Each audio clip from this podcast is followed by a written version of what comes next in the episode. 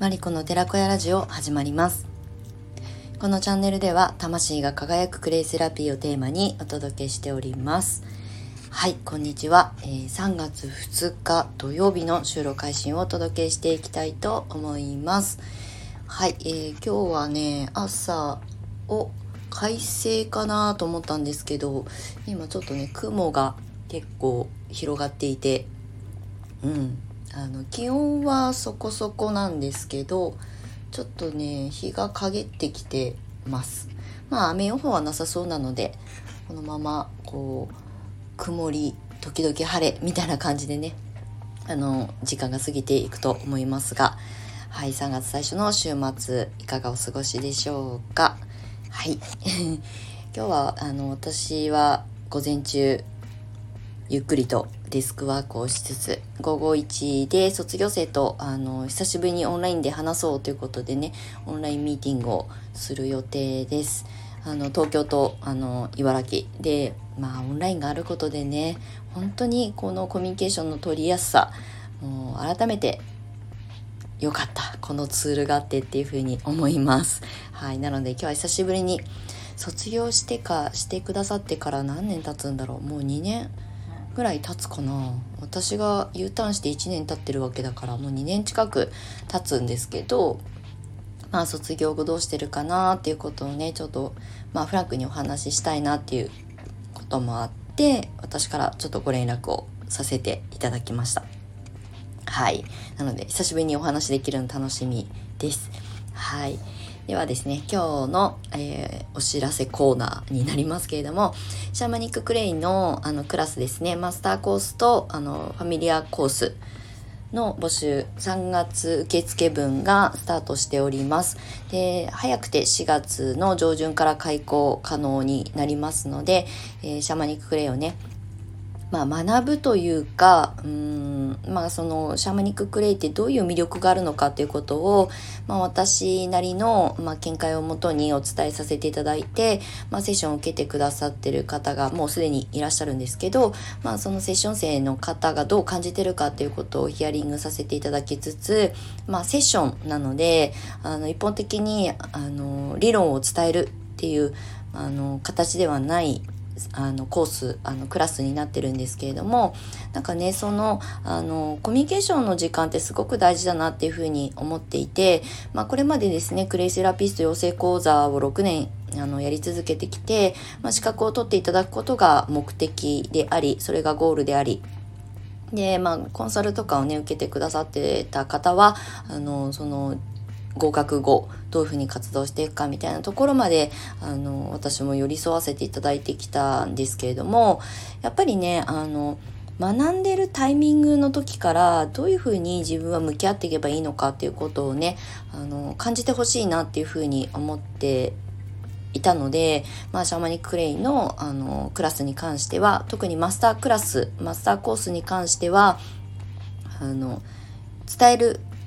側になる人たちが受けてくださるような内容にしているので、はい。なので伝える上で、ただ私が伝えることを丸暗記するんではなくてね、自分でどう感じたのか、自分の言葉でどう伝えていくべきなのかっていうことをね、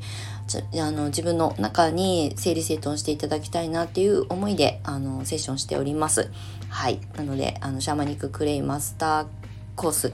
えっと、あのファミリアコースまあファミリアコースはもうセルフリーディングのために自分がとにかくまずはあのまあ、知識だったりとか情報をインプットしていただくっていう目的であの設けておりますのであの自分のためにあのセルフリーディングのためにあのシャマニックレイを取り入れてみたいなっていう方はファミリアコースの方をご参照いただけたらと思います。はい、えー、概要欄の方に、えー、っと該当のあのインスタグラムの投稿ページのリンクを貼らせていただきますのでよかったらご覧いただけたらと思います。はい。で、あと、クレイカフェシップの、あの、新規のメンバーさんの募集を、あの、この3月から少しだけリニューアルをさせていただいていて、えっとですね、インスタグラムのアカウントが実はあるんですけど、あの、ほとんどね、あんまりこう、動かしてなかったんですよ。まあ、なんでやらなかったのかっていう理由もちょっと私の中にはあるんですけどでも最近ねそのホームページとかにあの募集要項とかを載せていては今もあるんですけどただねあのホームページを見るよりインスタで完結できた方がなんかこう楽かもっていうことにあのプロデューサーのねあの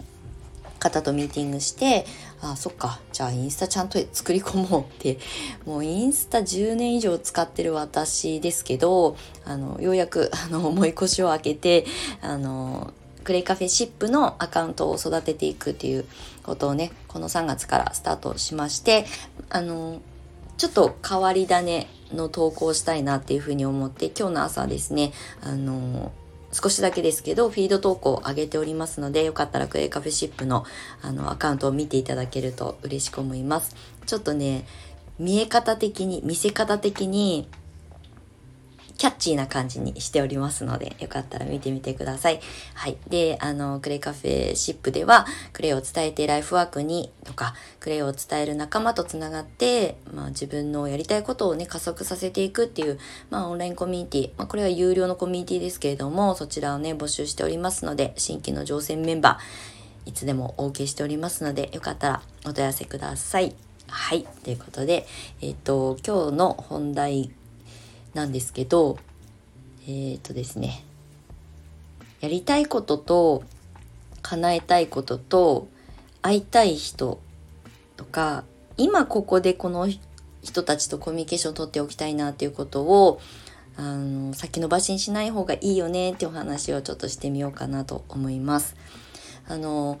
私は基本個人的にあの興味があることにはもう自分のこうあの矢印が向いた瞬間にすぐ動き出してしまって後先考えないっていうタイプだったりするのであんまりこうねあのもじもじ考えてることがないんですよ。でこれは過去のあのいろんな仕事を経験してきた中でも違うなと思ったら飛び出してしまうしここって思ったらそこに絶対こう自分のまあ存在を想像して動き出すですよね全く興味がわかないことには本当に動かないんですけどでもこの人に会いたいなと思ったらそれは時間とお金とかうんぬん関係なくあのすぐ動くですよね。でまああのなんとなく行きたいなとか会いたいなと思う人がいるけど今動かない自分はきっと、まあ、そこまで熱量が高くないんだろうなっていうふうにあの思ってるのでまあそういう時もありますが、でもこれやりたいなと思った瞬間は、とにかくもう瞬間移動してるぐらいの感覚で、あの、新しいことだったりとか、興味があることに飛び込む。で、あとは人ですよね。やっぱりこう、自分、私自身も、クレイセラピストを目指して、あの、活動を始めて、お勉強を始めて、まあ独立してサロンを作る時もそうだったし、教室を始める時、まあ住む場所も変えて、東京から湘南に移住をして教室をゼロから始めてあのしかも人脈がないところから友達もいないところから始めたのでだけどなんか SNS を通して、まあ、クレイのことに興味を持ってくださる方にはもう自分から能動的にあの会いに行くとかこういうレッスンやるんだけどあのよかったらね、モニターになってくれない？とか、ワークショップ受けに来てよっていう、なんかもう本当にゴリゴリ 営業をかけつつ、でも、なんかね、自分が動かないと待ってても誰も興味を持ってもらえないし、でも本当に私はクレイを伝えたいって思いがすごく強いかったので、まあ今もそうですけど、だからこそとにかく自分から動く。うん、別に恥ずかしいことじゃないし、なんかね、あの、押し売りに見えるかもしれないっていう風に考えて勘違いしているのはすごく時間がもったいなないなっていうふうに思うので私はこの人に会いたいと思ったらあのこれを伝えたいから話を聞いてほしいっていうことをね率直に素直に言うようにしてます。ただあの物を売り込むとかではなくってクレイのこと知ってほしいなと思うからあの、ワークショップ来てほしいなって思ってるんですとか、ちょっとお話ししたいからミーティングの時間取ってもらえないかなっていうことも、なんか素直に伝えるようにしています。まあ何をどう思われてもあんまり私は 気にしないっていう、まあ、タイプだからっていうのもあるかもしれないんですけど、なんかね、そんなことばっかり気にしてたらあっという間に人生は終わってしまうし、自分がやりたいことを先延ばしにしてしまって後悔につながるかもしれないからね。だからパッと気づいた時今ここをこういうふうに見せたいとか届けたいとかこの人に会いたいと思ったらすぐ動く、うん、これはなんか忙しいからとかっていうのを言い訳にしてるだけでうんもったいないなっていうふうに思ったりするんですよね。で私は魂が輝くクレイセラピーというテーマでこのラジオも発信しているので魂が輝くって何ぞやって思うと思うんですけどなんか心が動いた瞬間なんか気になるとかなんか興味が湧くんだけどでも不安だからどうしようみたいなその時のモヤモヤ感っていうのはその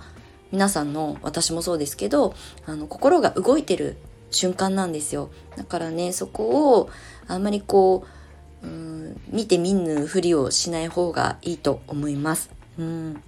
なんか自分がこうワクワクすることだけやっていこうみたいなそういうねあのフレーズとかよく耳にするかもしれないんですけどでもそのワクワクって不安も含めて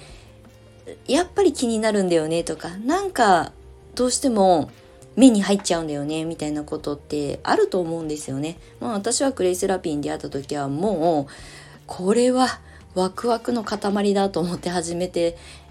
今があるので、まあ、本当に飛び込んでよかったなっていうふうに思うしあとクレイの専門サロンをまあ泣き泣きな泣く泣く 泣き泣きじゃないや。泣く泣くあの閉じなきゃいけなくなった時でもやっぱりクレイを伝え続けていくためにはどういう形で私は活動できるのかなって考えて東京を離れて湘南に行って